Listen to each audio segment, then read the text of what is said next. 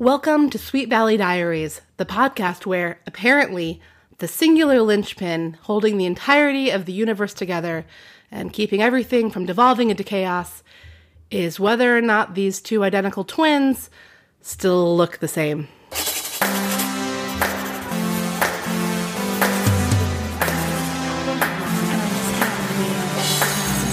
Book 32 The New Jessica. Elizabeth's twin has become a complete stranger. So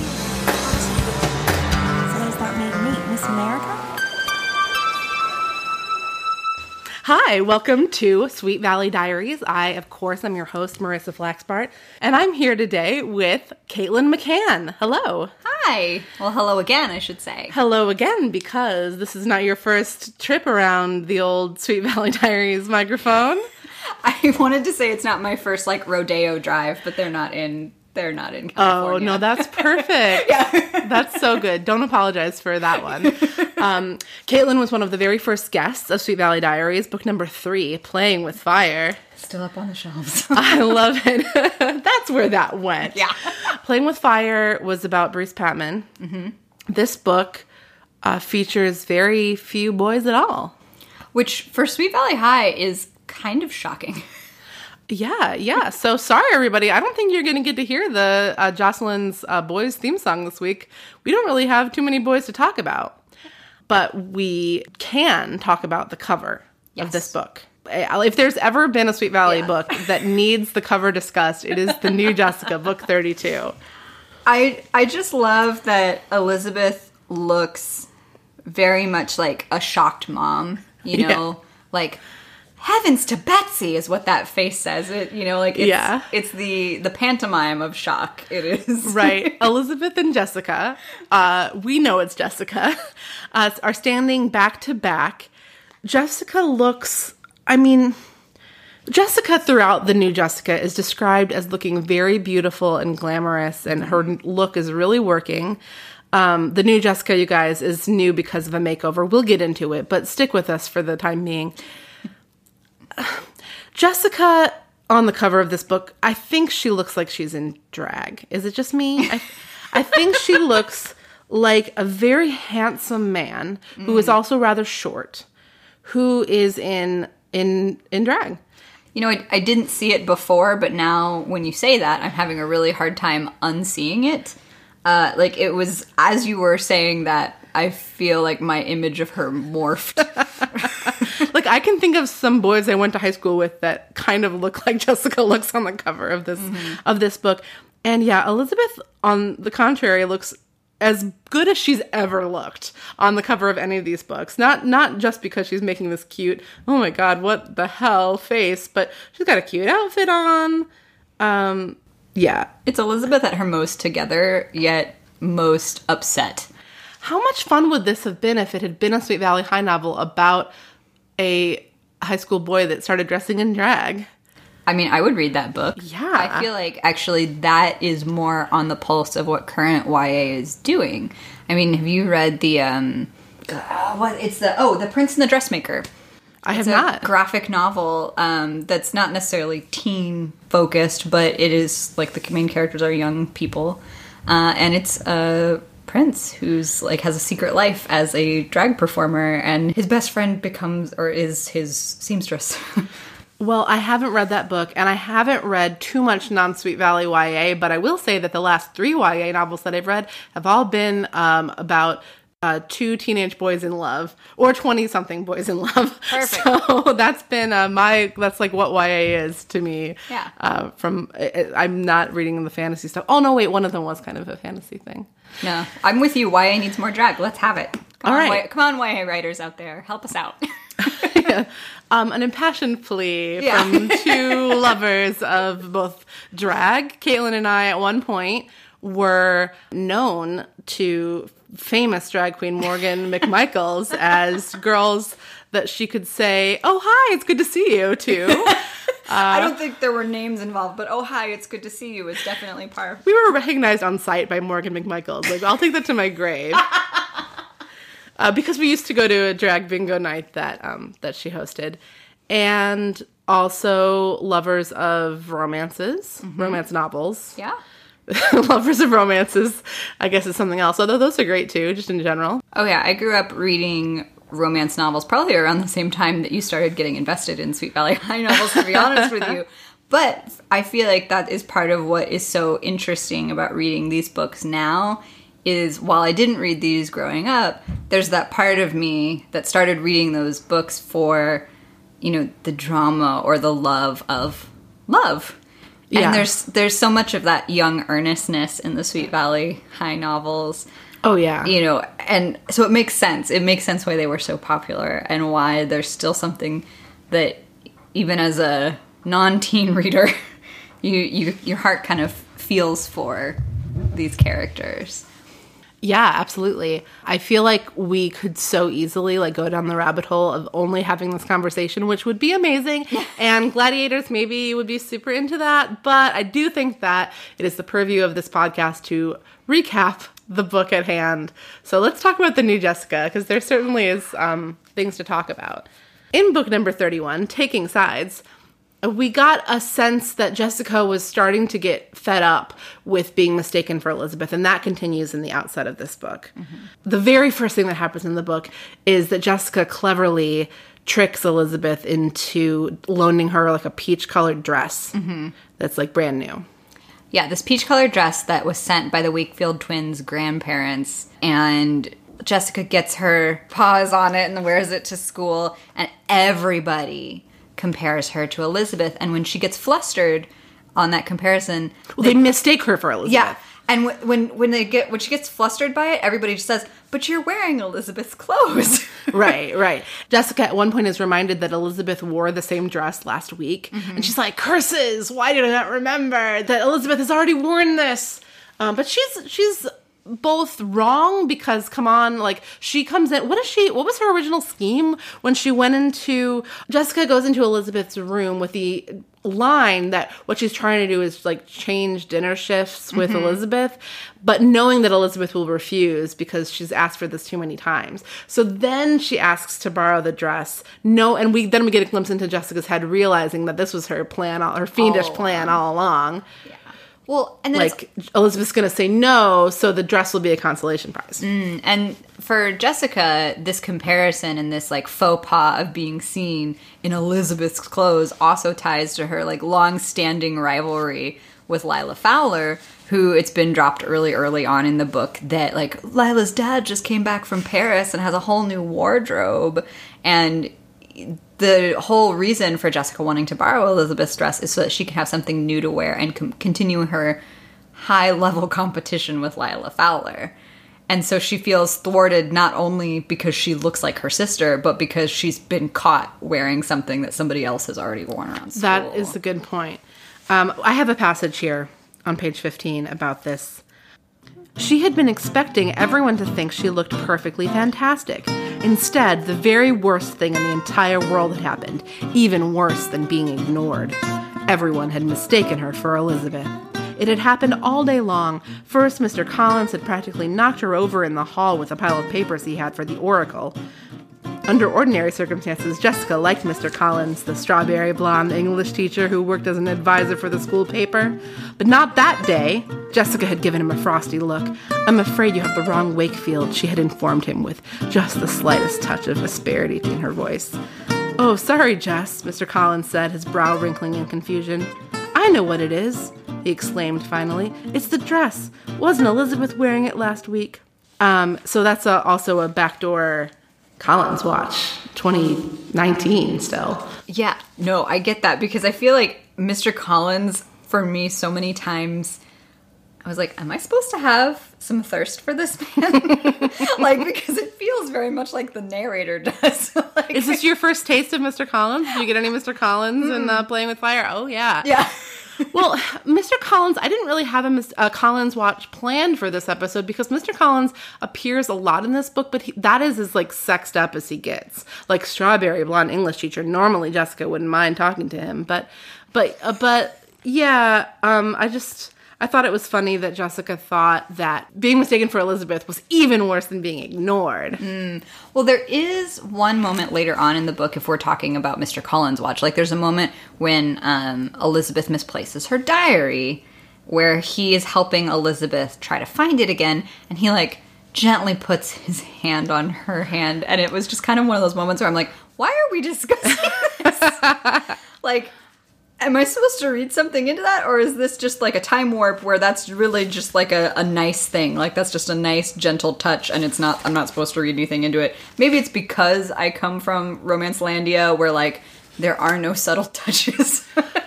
Yeah, that's true. you know, like everybody's touching with that's intent. yeah. well, but that's not the worst thing that happens. The worst thing that happens is when Jeffrey French, who is Elizabeth's brand spanking new boyfriend, um, thinks that she's Elizabeth, also because of the dress. And I have a passage here too. No sooner had she sat down at Jeffrey's table than he had put his hand on her arm very affectionately and had started to discuss his plans for the weekend. Jessica had just stared for a minute before realizing that he had made a mistake. Jeffrey, I'm Jessica, she had pointed out. Jeffrey jumped back as if he'd been stung. He turned bright red and kept muttering how sorry he was. And from the downcast expression on his face, it appeared he was disappointed as well. As far as Jessica was concerned, it was bad enough being mistaken for her twin sister, but realizing that people were disappointed to discover she wasn't Elizabeth was a million times worse. So, anyway, things are going from bad to worse to a million times worse for Jessica, which is really all it takes for her to develop a scheme. the plan. Well, and then there's a whole section where she's at the mall, I think, with um, I think it's Lila and maybe Caroline. Maybe I might be getting the third friend. Probably Kara. Kara, Kara. Okay. Um, so they're at the mall and she's telling them about this article that she's read, and she's like, "I think I'm having an identity crisis."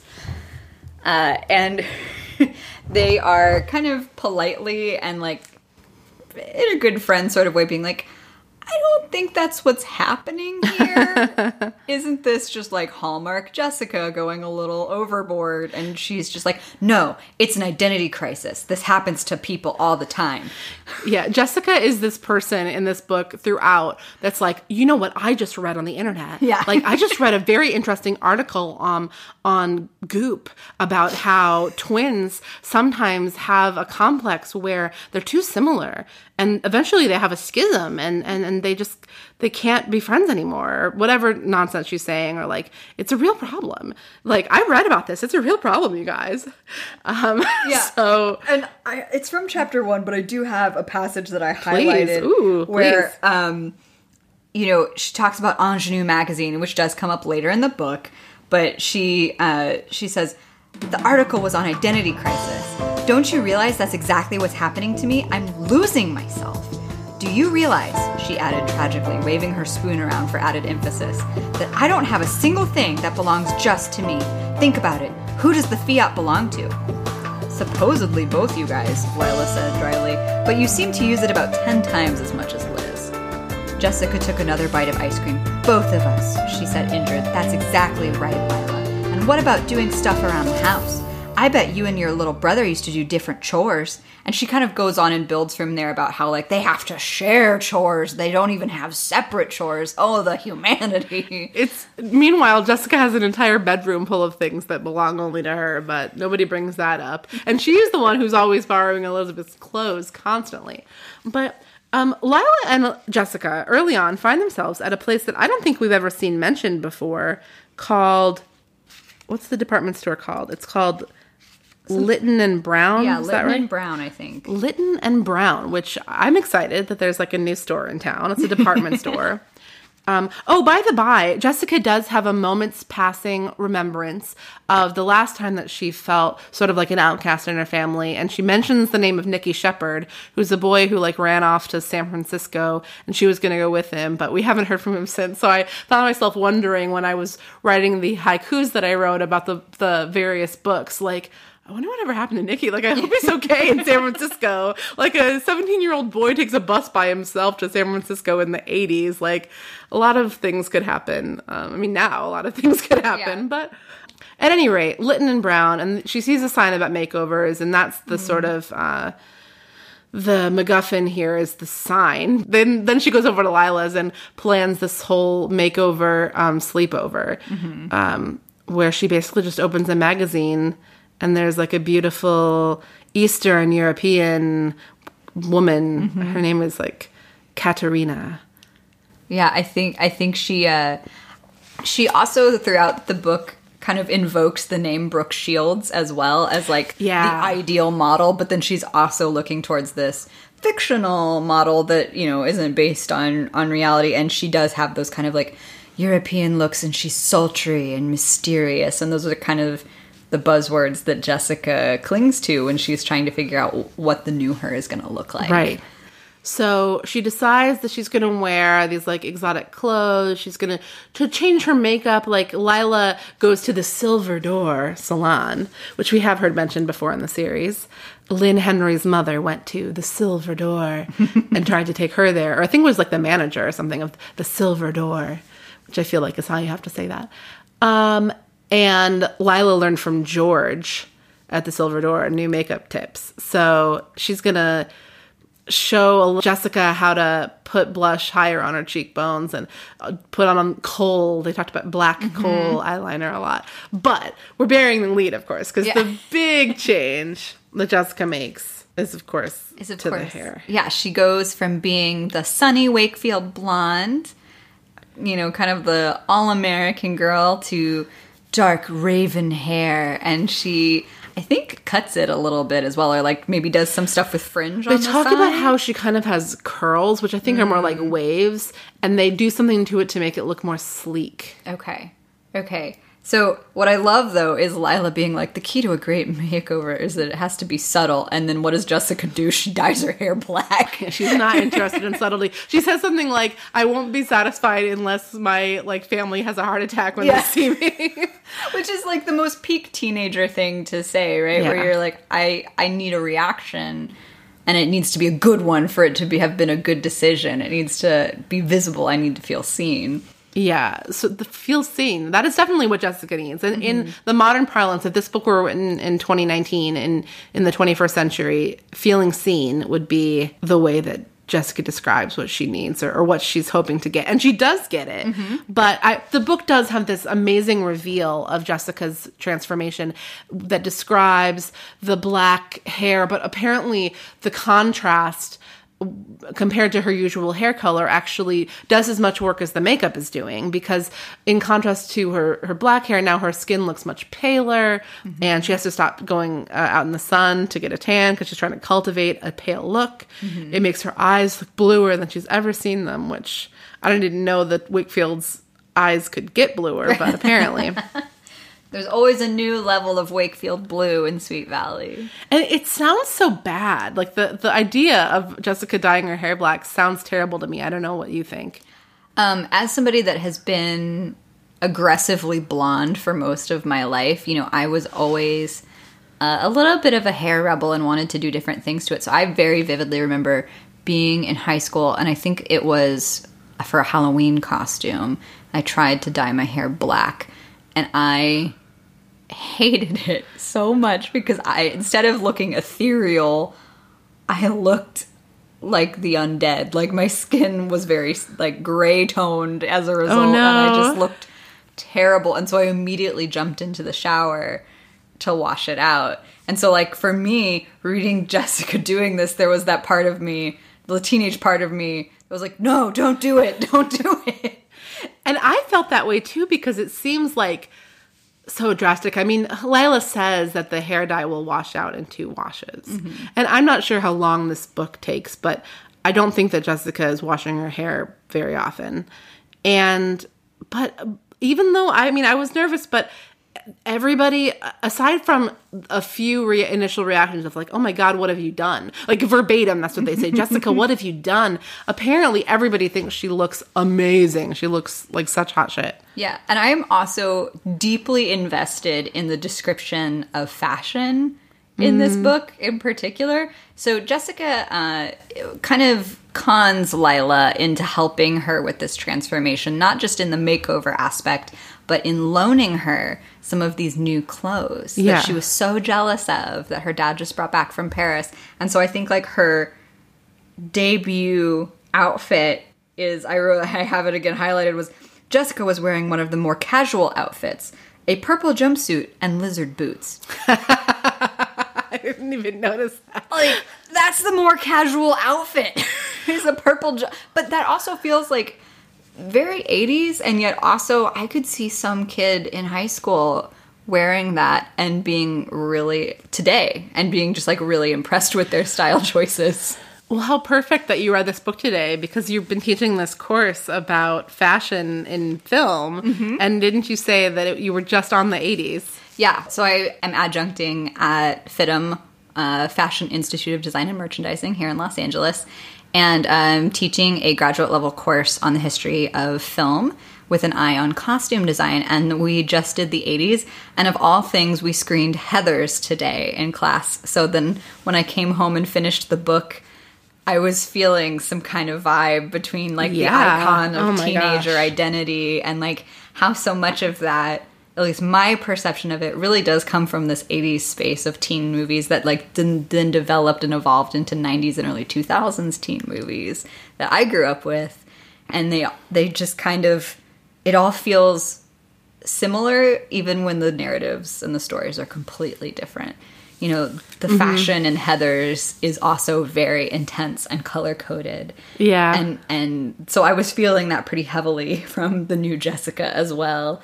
They describe her, her early on in a pencil skirt that's like very long and she can't really walk in it because it's too tight around the ankles, but she looks great. Yeah. And she's wearing really high heels, and people are like, Are you walking in those heels? And she's like, Oh, don't you understand that fashion is all about elegance, is all about height. Yeah. Like true beauty is about how tall you are.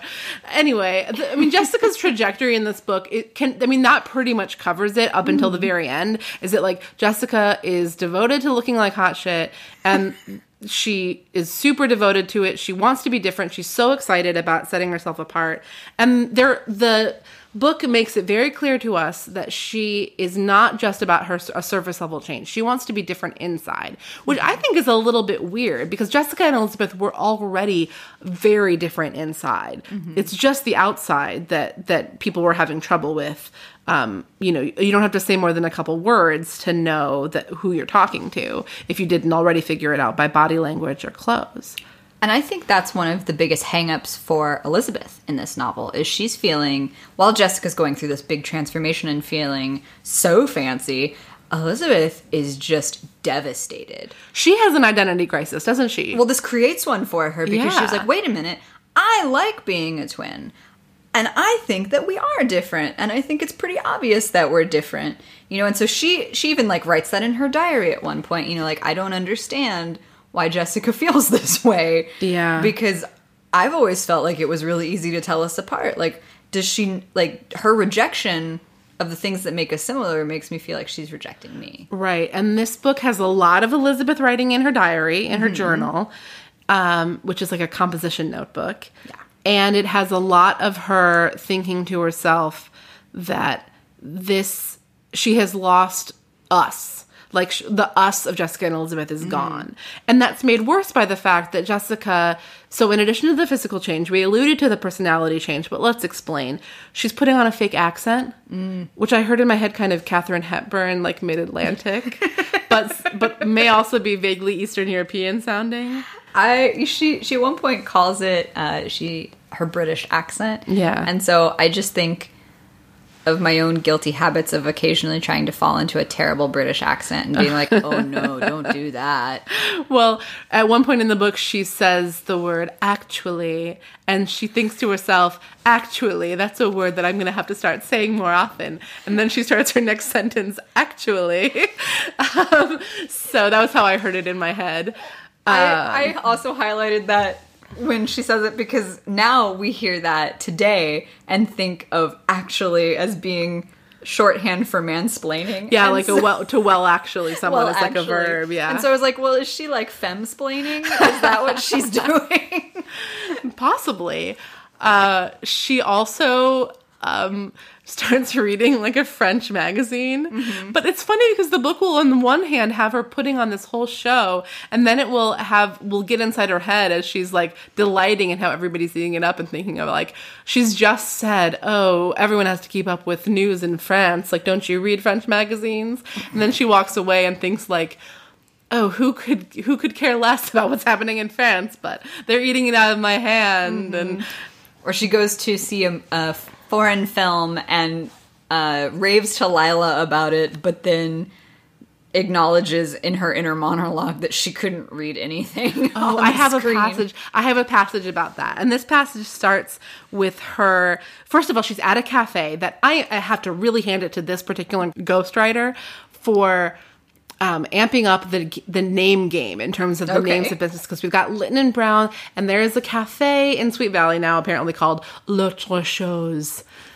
And Jessica well. goes to L'Autre Chose and drinks coffee that um, she hates, but she's and she looks off into the distance, and um, Lila thinks that she is has an eye problem because of her faraway look, um, and she hasn't been. She's been skipping cheerleading practice because cheerleading is childish now. So that's the setup to this particular passage.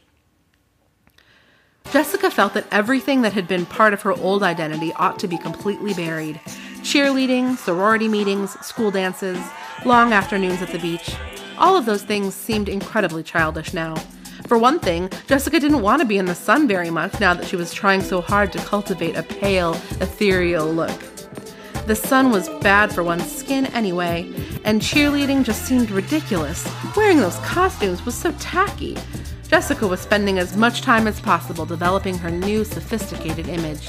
She had even gone to see a foreign film the other evening and had raved about it to Lila, never admitting that she hadn't been able to read half the subtitles because she was sitting so far back.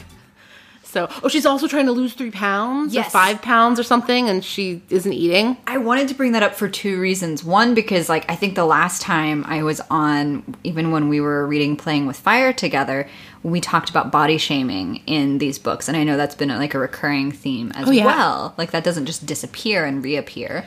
It was a um, big part of the last book we read, actually. I'm sure because it's just like part of the this identity crisis to, to use another buzzword but like she does really harp on the idea um particularly if you think about the 80s and 90s and the aesthetic that was popular in fashion then like this passage is pretty accurate where she says the fashion models in vogue were gaunt and jessica had pledged to live on yogurt and carrots until she lost at least five pounds. And so it really does go to show, you know, like media representation and how that affects people. Yeah, it says mouthful. It is, yeah, and she that that's something she keeps saying, but then I also pop culture brain turned on and I keep hearing Regina George saying, I want to lose five pounds. You know, and and that the Kälteen bars and everything that happens Yeah. in Mean Girls. And so this felt very much like a Mean Girls moment and you know, like the relationship across time there Yeah. uh, and particularly when later on in the in the book when Jessica is like I'm hungry and she just goes and gets french fries and ice cream sandwiches. yeah, I do. I think that in a way that counteracts, you know, I get nervous sometimes around putting myself back in history and thinking about what these books were like injecting into the minds of young girls.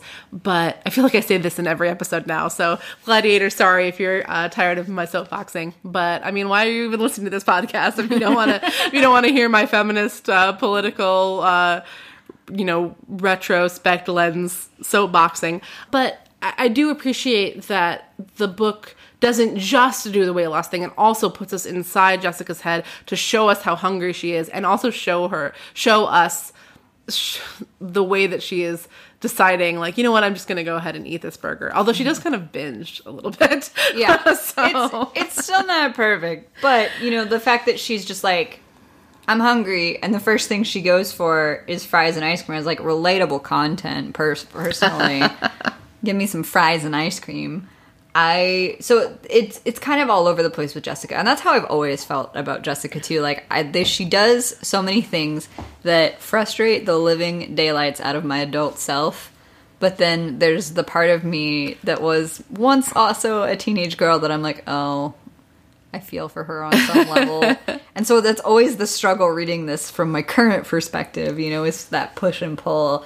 And there are so many moments where, regardless of whether it's Liz or chess where I'm just like, you're both acting so strange. Yeah. Well, perhaps it's time for us to discuss Elizabeth's strangeness in this book, which brought me much pain because of how very, very irrational it was. Uh, we talked about her writing in her journal. I don't think that her level of upset about Jessica's transformation is so strange, largely because Jessica's also talking to Liz a lot less. Mm-hmm. So it's like she's lost, uh, she has kind of like lost this big piece of herself. That I understand. She's spending a lot of time writing in her journal about it. That I understand. Mm-hmm. But there is a big misunderstanding that Elizabeth gets herself into, and it is entirely of her own making. And it surrounds her brand new beau, Jeffrey French, who I'm trying really hard to have a change of heart about.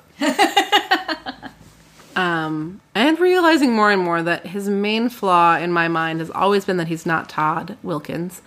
And he is okay in this book. What any thoughts on on Jeffrey French? Is your first impression of him? Uh, well, I don't really have strong feelings about him. the whole time for both of them, I wanted to just shake the pair of them and be like, if you would just speak to one another, Yeah. we wouldn't be in this situation.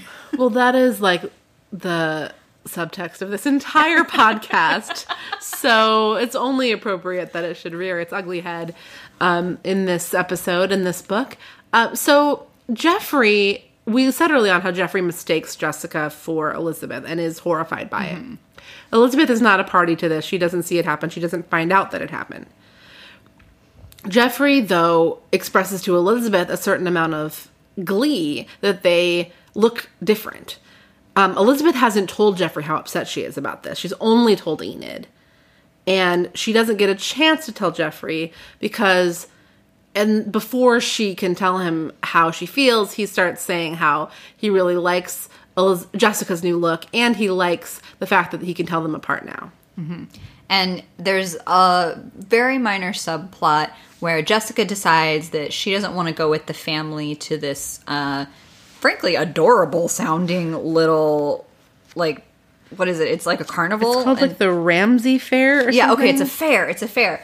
And, you know, Jessica in her new super mature and elegant guise says, Oh, I don't have time for that kind of kid stuff anymore. And this kind of breaks Elizabeth's heart. She was going to invite uh, her new beau. And when she communicates this to Jeffrey, he seems annoyed. But at this point, Elizabeth has already had the idea in her head that the reason, like, boy, Jeffrey's awfully complimentary of mm-hmm. Jessica's new look. I think that it's because he prefers that look to my look. Before Jessica looked just like me. Well, so if he does, if he likes the way the new Jessica looks, then he must not like the way I look. And we just got into this relationship, and I really feel like I love him, but I dived in too fast, and maybe he doesn't feel that way about me. And now eh, he likes this other look, and maybe he chose the wrong twin, and he's having misgivings about it. And this is like Elizabeth. Like, what? it's Get your shit together. what? like I so when when the incident that I'm referring to happens, she starts having that that same internal monologue oh of, of like, oh, so he only really wanted to go to the fair because Jessica wanted to go to the fair, and he doesn't really like me. He just wants to go to the fair with her. And Yeah. what what's really happening is that he, Jeffrey's super frustrated that she's making all of her decisions based on Jessica. And the reader is not in the dark about this. Like the reader, I have cannot make it more clear. We as readers do not think that Jeffrey has the hots for Jessica. It is very clear that Jeffrey does not have the hots for Jessica. Jeffrey never says hubba hubba. You know, he never says like, boy, maybe you should think about making a change like that. He never does the like meme picture of the, you know, the guy looking after the girl that's walking by. You know, we could, mm-hmm. I should probably make that version of the meme, except that it's not real. You know, like where Yeah. it's like, I have, I don't know what I'm gonna, how I would do it. Cause, but what, what, if Elizabeth were making this meme, she would make the boy Jeffrey and Jessica is the girl walking by Mm-hmm. and Elizabeth is the girlfriend being like, whoa, why are you looking at her? You know what meme I'm talking about? Absolutely, yeah. It's right. it's uh, got legs that meme. So I'm sure it has a name, it- like bad boyfriend or something. but, but I don't know what it is. But um, that's not what's happening. Jeffrey only really he actually is pretty specific that what he likes about it is that you can tell them apart now. Yeah. And which is weird in its own way. But he's they've just met. He's new in town, so we'll cut him some slack. yeah, he's he's new and feels really guilty that he made that one significant mistake early on. Yeah. So he's probably to give him some credit, like internalizing the living daylights out of that, and I'm like, oh no. Well, and this actually happened in the other, the previous book too, only once, like not as big of a deal, but mm. he made this mistake when he first met Elizabeth actually, and he thought she was Jessica. Ah, Just so for a there's some- second. Some, history there then. But so you but you know that. When you're reading this, you know that he's freaking out about that. You don't think for a second, like you said, that he actually has feelings for Jessica. But then Elizabeth just Yeah. goes off the deep end. Can I read this fight? Please. Because it's it's my head was just uh, bursting almost. It didn't literally burst, but Thanks Oh, for the clarification. The, the fair, by the way, is called the Ramsbury Fair. Ramsbury. Ramsbury. Fair. Okay. Very And has a hayride, most significantly. I think that's the best part. Yeah. I love that there's a hayride. Okay, so Elizabeth or Jeffrey has just told Elizabeth that he wants to go to the fair. And Elizabeth says, Oh, you know what? After all, I don't think we're going to go because Jessica doesn't want to go. She says she's too grown up for it. She's not sure it'll be any fun without her. Jeffrey's mouth tightened a little. He seemed to be thinking very hard and fast about something.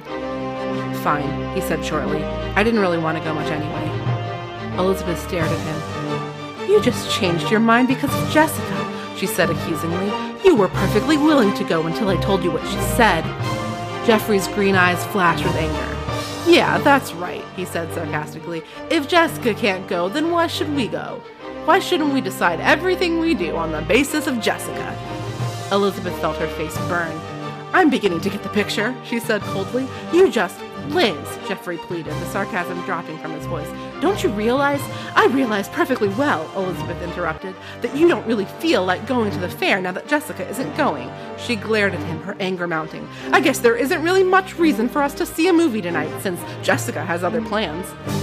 Liz, what are you talking about? Jeffrey demanded, grabbing her arm as she started to stalk off. Elizabeth felt her eyes fill with angry tears. Why don't you just ask Jessica to go out with you? She muttered. What? Why don't you just ask Jessica to go out with you? She muttered, edging away from him. I'm not gonna stand here and let you make a complete fool out of me, Jeffrey exploded. If you want to break our date tonight, why don't you just come up with some kind of decent excuse, like tell me you're gonna be taking a bath again or something? I'm sorry, that's a very valid excuse. I could go on, but uh, it that's that's that's what's happening. That's like how out of nowhere Elizabeth's accusation comes. Why don't you just ask Jessica out? why don't you go take a bath? like that's how this evol- devolves. Like it's what's also really frustrating about that argument is while as a reader you understand the two very different conversations they're having, neither of them seems to have picked up on the nuance of the di- very blatantly different conversations they're having at the same time, like the fight that they're having. Because later on as they as you see particularly Elizabeth's uh recap of the fight to others, like this has completely gone over her head and she can't get out of her own perspective. She actually is sitting at home waiting for him to call and apologize. She's she's thinks to herself. We're pro- she's very upset. They're both very upset about this fight and this. But Elizabeth is like, I I'm I don't think we'll, I'll ever talk to him again. And she's lost her journal. Oh, we didn't talk about that. Yeah. but okay, we'll get to the journal in a second. but um, Elizabeth is she actually thinks to herself it, because a whole weekend has gone by and he hasn't called to apologize he must not really be interested in me i must be right that he's interested in jessica mm-hmm. and she goes so far as to even tell Jessica, have oh him. Oh my God. Have at him. Because she tells Jessica, I don't think we're dating anymore when Jessica asks her. And oh weren't it- you gonna it was like that night weren't Yeah. you gonna go to a movie with jeffrey tonight and it's and for it's it's a significant conversation for multiple reasons. One, it's very clear, like Marissa said earlier, that Jessica and Elizabeth haven't been talking as much since Jess's new makeover. And so this is kind of one of the rare post makeover conversations that they have together. And Liz is in a full pout and is telling Jessica that no, we're not going out anymore. It's over. He he likes you better anyway, and kind of like storms out. And Jessica says, like, I that sounds crazy. I don't think that's true. He's crazy about you. Yeah. And Jessica has also seen Jeffrey's face fall when when he realized, or at the beginning of the book, mm-hmm. that he was talking to Jessica, not Elizabeth. But Elizabeth doesn't say take him. She says it's over, and I think he likes you. And Jessica's like, um, that seems wrong to me. But Yet. yeah. and yet, on the very next page, in the recent Super Edition episode for Malibu Summer, I think I said something about how I said, oh my God, out loud at a certain point in the book. Well, that happened again in book 32, and I think that it may need to be a new segment. Um, the the oh my god moment. uh, the oh my god moment being the moment of the book when, while I'm reading it, wherever I'm at, in public, in private, uh, but always alone. I'm, uh, you know, I'm reading these books solitary, you know, not in a group setting. I say aloud, "Oh my god." And in this case, it was Jessica that brought that on uh, because she goes to the beach disco. To, I think that's where they are. Yeah. Yeah. And they're dancing. She's oh, Greg McGinnis. That's a boy. Uh, we don't know much about him, but I don't think he. I don't think we need to open up the boys section of the podcast just to talk about Greg McGinnis. uh, but basically, Jessica basically decides that if Jeffrey is interested in me, like maybe I will. Uh, maybe I will. I'll see if he, that's true. And on top of all this, Jessica and Lila are talking about um, Jeffrey French because Jessica had been trying to set Lila up with Jeffrey. So it's like, isn't this crazy? Like Elizabeth was with him instead of you being with him, and now they might not be together. But Lila doesn't seem interested in mm. Jeffrey. She wants to go dance with Greg. Jessica barely noticed her go. She turned her drink around and around on the table, making little wet rings on the wood. Great. Great. Class behavior. She had always thought Jeffrey was kind of cute. And if what Elizabeth said was true, if he really did have a crush on her, Jessica didn't want her sister to feel bad, but it was perfectly clear that Elizabeth was finished with Jeffrey. So maybe it wouldn't be the end of the world if Jessica tried to get to know him a little better. Oh my god, I said. Like, are you fucking kidding me? How, like, she was crying. Elizabeth said Jeffrey and I are over, but she was weeping when she was talking about it. Yeah. She's like, it's fine. This is fine. this is fine. This is fine.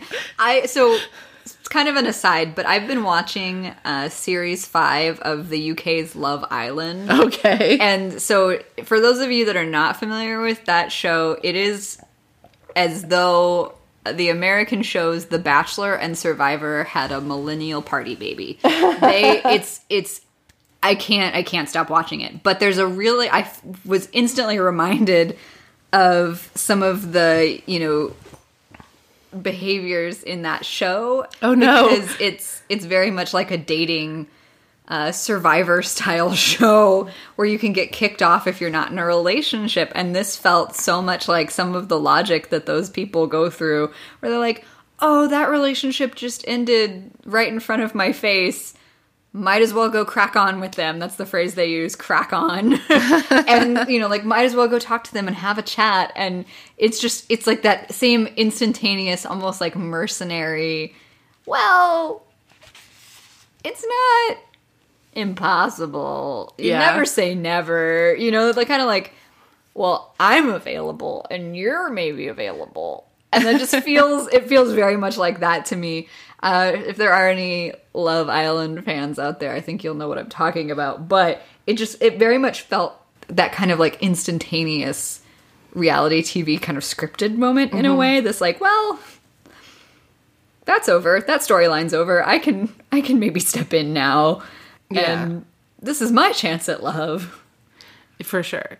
Well, so Jessica does go talk to Jeffrey at the lunch table like the next day, and she can tell that um, he is definitely hung up on Elizabeth, and she like stops just shy of like really outwardly flirting with him. Can we talk about how smart and savvy of it like of that's like a peak Jessica moment. Like normally she doesn't have that kind of like inner self reflection. she just like walks into those moments and are like, "Wait, but you don't have feelings for me in the moment. But no, she has. She stops herself just shy, and it's like, oh, I realize that they've both miscommunicated with each other. Yeah. Oh, okay. and before she like sticks her foot in it but then she has this horrible thought that i don't know. It seemed horrible to me. She was she's like oh there was a miscommunication. There's clearly a big misunderstanding she thinks to herself. And then she thinks of elizabeth. What a dirty trick. And decides that she's not going to clear this up for elizabeth. She's not going to tell elizabeth what jeffrey said. Now really this is just a plot device so that the, so that the miscommunication can continue. But come on jessica. Yeah, where it's like you you had the thought, the very correct thought, very uh, emotionally intelligent thought that somebody or maybe multiple somebodies just flat out didn't communicate well here. But you're not going to help with that you're, you're going to gonna continue to make it bad Yeah. she's just chaotic evil She oh, that's exactly where she is on the D and D chart. So, um, just to kind of like bring things home here, we've got a few more little pieces of the puzzle. One piece is that, as I alluded to earlier, Elizabeth has lost her journal. She's been writing it in a lot, and now it's just like heartbroken. This becomes uh, important later when it gets brought back because mm-hmm. she's written before it gets lost. She writes a lot of her feelings about Jessica and about mm. Jeffrey in a very polite but honest way about how how distant she feels from her twin and how how much that hurts her. Mm-hmm. Something that she hasn't really been able to communicate to Jessica or Jessica hasn't really heard. The other very important thing goes back to the modeling question, mm-hmm. which is like remember Ingenue magazine, remember Regina Morrow getting to be on the cover like Jessica goes to get photos taken and finds out about this fashion show that needs models at Lytton and Brown. She is mm-hmm. told she is too short to be a, a model. Except perhaps in the juniors department. Right. So Eliz- Jessica is really excited and actually because she's going to be getting if she gets the job she'll get paid $500 but she needs photos of herself to get the job which cost $125 mm. she borrows like she has her parents like on credit from her parents basically I'll have $125 with the promise to pay them back if and when she gets the job. So i mean the money's down the tube whether she gets it or not but so it's really there's real stakes here. Jessica mm-hmm. needs the f- job. She needs the $500 And total sidebar, but she spent I think like sixty seven dollars at Lynette's to get like a Lisette's, Lisette's, yeah. Lisette's, sorry, uh, a to get like a new outfit to keep up with this new persona that she's been pushing. So she's already in debt. she put it on her mom's credit card Yeah, because she put it on her mom's credit card, and her mom calls her out on it when she, she asks doesn't for the in money. trouble. No, she's just like, "We're gonna add." Her mom is basically like, "We're just gonna add that to the tab." yeah.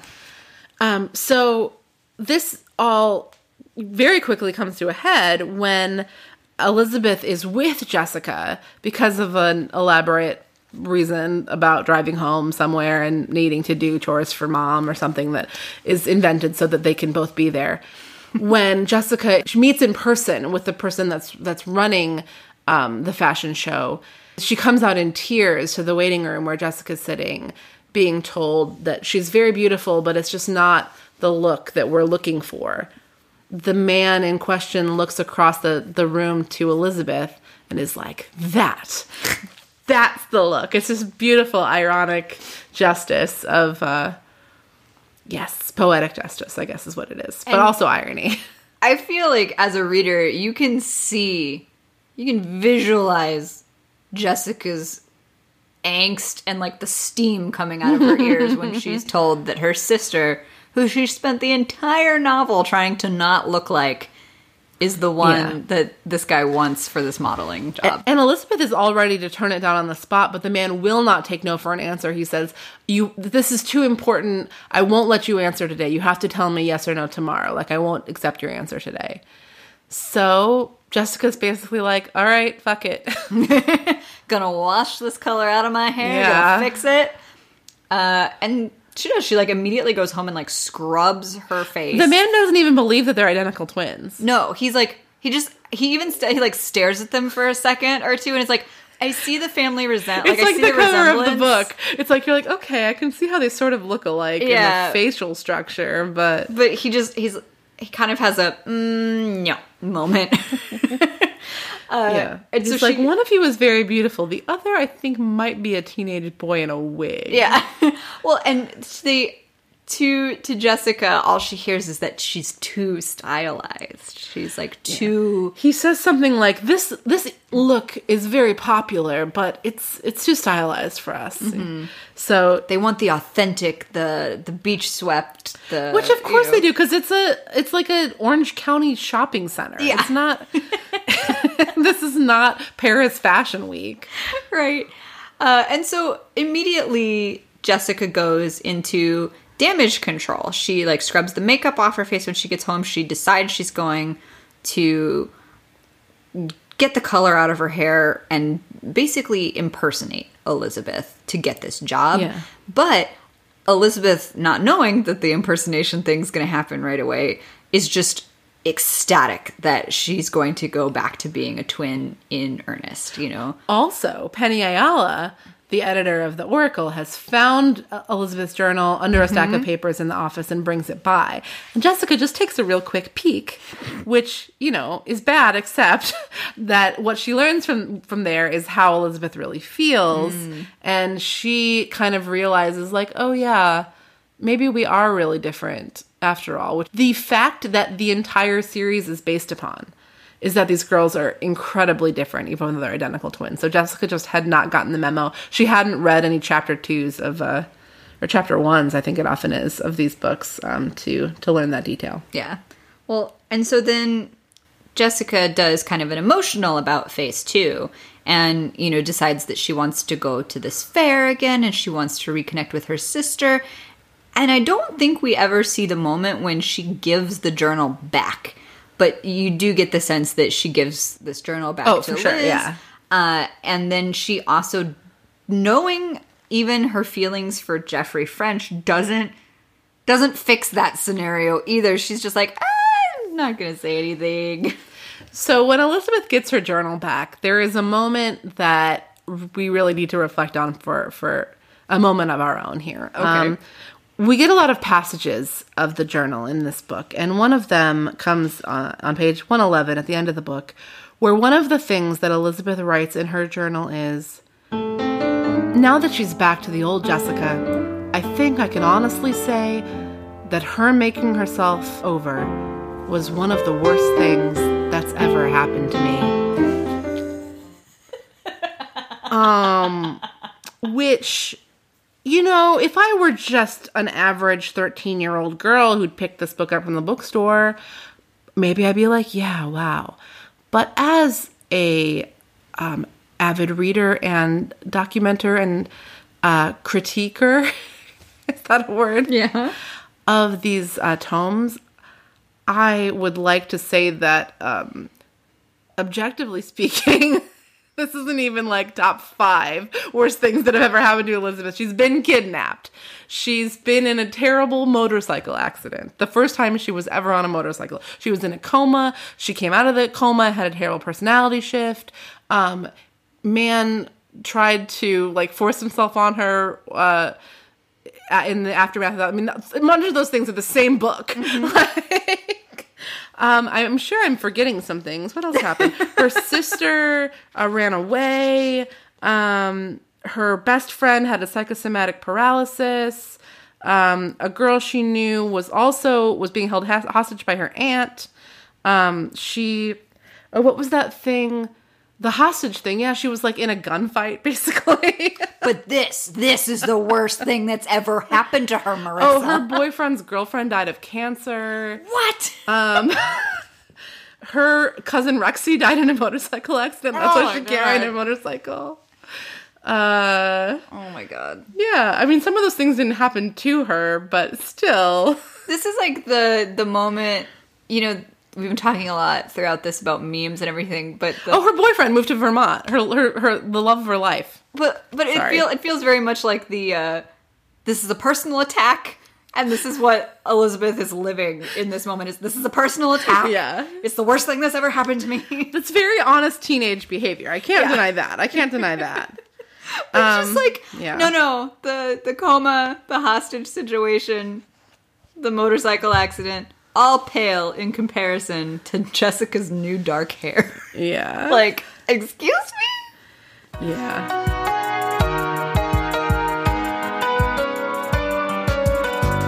Well, Caitlin, did you have any other things? Did we get to the end?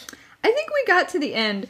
I you asked me earlier like what I think of Jeffrey. Yes. And I am gonna like not make a final decision, but there is a, a scene towards the end where Elizabeth and Jeffrey do finally have a conversation. Mm-hmm. And I had my own oh my god moment, but it was it wasn't so much an exclamatory moment as it was like a oh no. And it and it uh it was when they're having their conversation and I'm just going to read it but Jeffrey grabbed her hand and squeezed it tightly. "Stupid girl," he said gruffly. He made it sound like an endearment, not a reproach. "Don't you know I think you're the most beautiful girl in the world?" He demanded, tipping her chin up to stare into her eyes. And my immediate response to that is, like I just stupid girl. And no, it's okay. He didn't mean it. It's an endearment. Yeah, that rubbed me the wrong way too. And it's just, you know, like it is one of those moments where the aggressive feminist in me is like, this is not the message I want. yeah, well, it would still be another decade before Garbage uh, brought the song "Stupid Girl" to the the forefront. Um, but So I don't know how Elizabeth and. Jeffrey, I mean, they're deeply in love. There's a very romantic scene at the end where they're like, you know, caressing each other and Elizabeth, each other's cheeks. You guys, get your heads out of the gutter, you guys. They're caressing cheeks, face cheeks. I was gonna say you still need to clarify that. face cheeks, you guys. I think You actually, maybe not. Yeah, she could. She knew Jeffrey was feeling the same way that they might be in love for the first time, is what she thinks. Hmm. Um, she just met this guy, but whatever. She could tell from the husky sound in his voice when he spoke, the way his eyes looked when they fixed on hers, the tender way his fingers felt as he caressed her cheeks. So yeah, maybe that could be butt, Yeah. but. Depends on how racy you want to make this book. But there's this moment here that stood out to me where Elizabeth is thinking, um, after all the strife and confusion of the last few weeks, she felt as if she had been put under a magic spell. Only it wasn't magic. It was love, which was a million times more powerful and a million times better.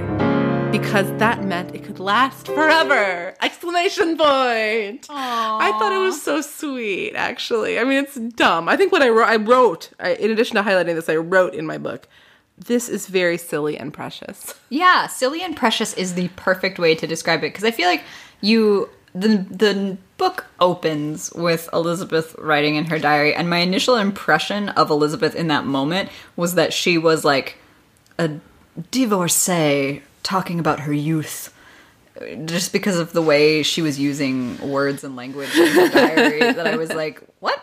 Why? Okay."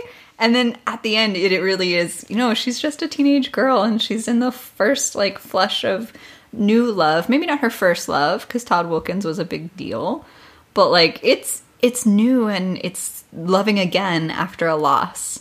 And mm-hmm. that's its own special kind of thing. And you so you get this kind of wistfulness that kind of erases some of the less than pleasant parts of the, you know, stupid girl thing. Yeah. Well, that is a lovely thought to come to our conclusion on, I think. Um, so having read the second book now, do you how, how do you weigh in on the Elizabeth versus Jessica question? Uh, vis-a-vis you being one of Yes, the yes, yes. I remember this question. Um, I feel like my original answer was Elizabeth, I think. I should have looked this up, but I did not. Uh, but I That seems also right. I also pivoted and was like, nah, I'm more of an Enid. I still feel like that's valid. yeah, Enid does a good job in this book. We didn't talk about her much, but she's just a supportive friend. Now, there's a new question we have on the docket. Do you think that the ghostwriter of this book was an Elizabeth or a Jessica? oh, um, that's a really good question. I think the answer is almost all. This is a new question that we're starting to consider. I think that the answer is usually going to be Elizabeth. That's my hypothesis. Gladiators prove me right or wrong. We'll see. But I think that if ever there was a book that maybe was like seeing Jessica side, Jessica does bad things in this book, but they're almost like so ridiculous that you feel like the uh, the author must have thought that they were not as bad as they are. I wonder if this author is like a reluctant team Jessica kind of person, like loves to hate or hates to Yeah, love. Elizabeth is really hard to get on her side in this book. It's- Yeah, and I th- I feel like the author is enjoying that, is like reveling in that. So that's maybe why I would lean more the ghostwriter being pro Jessica because Jessica does have these rare moments of maturity yeah. in in this book that I uh, are good good talking points, good spots for her. So I feel like she's getting some pretty intense redemption in a way. Yeah. And Elizabeth does admit that she's dumb, basically. Like, Yeah. Elizabeth is a stupid girl in the end. Oh, Elizabeth. Well, I hope that you will come back to have an extended conversation. We'll talk a little bit about like high school fashions, maybe. Yes. For next week. But in the meantime, um, do you have anything you want people to, places people want to find you or anything like that? You don't Oh. have to. I mean, you Okay. can always follow me on Instagram if you're super curious, and it's just uh, Caitlin E. McCann, and that's usually my handle on things like Twitter and Instagram. But you know, no, no like explicit content at the moment. But you know, for giggles. Explicit content is coming future. Hey now, maybe I maybe you know like I do read a lot of romance. It could it could happen. Excellent. Well, thank you so much for being here, Caitlin. Uh, listeners, as always, you can follow the podcast at Sweet Valley Diaries on Instagram, at Sweet Valley on Twitter. Um, you could leave a five star rating on the Apple Podcast Store. That would be cool. And someone in Canada named Himlada s- did the sweetest thing. They sent me an email with their review of the podcast, but they live in Canada. So so they knew that since I'm in the States, I can't see the iTunes reviews that are written in Canada. So not just like Hemlada's review, but also a screenshot of some other reviews of the show that were it just was so it was so sweet to see that people in Canada were not only listening to the show but writing uh, reviews and um that they liked it. so that is always nice. Uh, thanks for liking the show, you guys. Um, it's been, uh, I mean, that's like kind of the reason to do it. I, I feel like I would still make the podcast if people didn't listen, but it probably, It doesn't hurt. it doesn't, it sure doesn't hurt. Sure doesn't hurt. And if we're if we're trying to get past book fifty to, to push past that that uh, fifty book itch, um, I'm gonna need some listeners. So keep it up, everybody. I don't think there's any real risk that that won't happen, but you know, I could threaten it just uh, just to get you to keep listening. The tension, the drama. It's a very Jessica move of you. oh, oh, this podcast is changing me.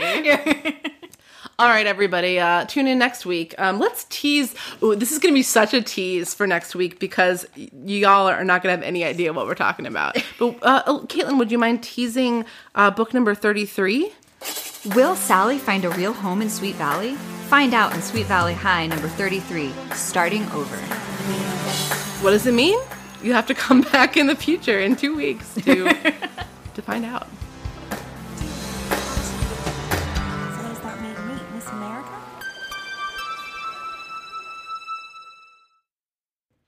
Today's episode of Sweet Valley Diaries is sponsored in part by L'Autre Chose Cafe, located in Sweet Valley, California's Funky District. L'Autre Chose, where the coffee is black and bitter, like the heart of a European model who survives on nothing but coffee. L'Autre Chose, pretend you are le cool.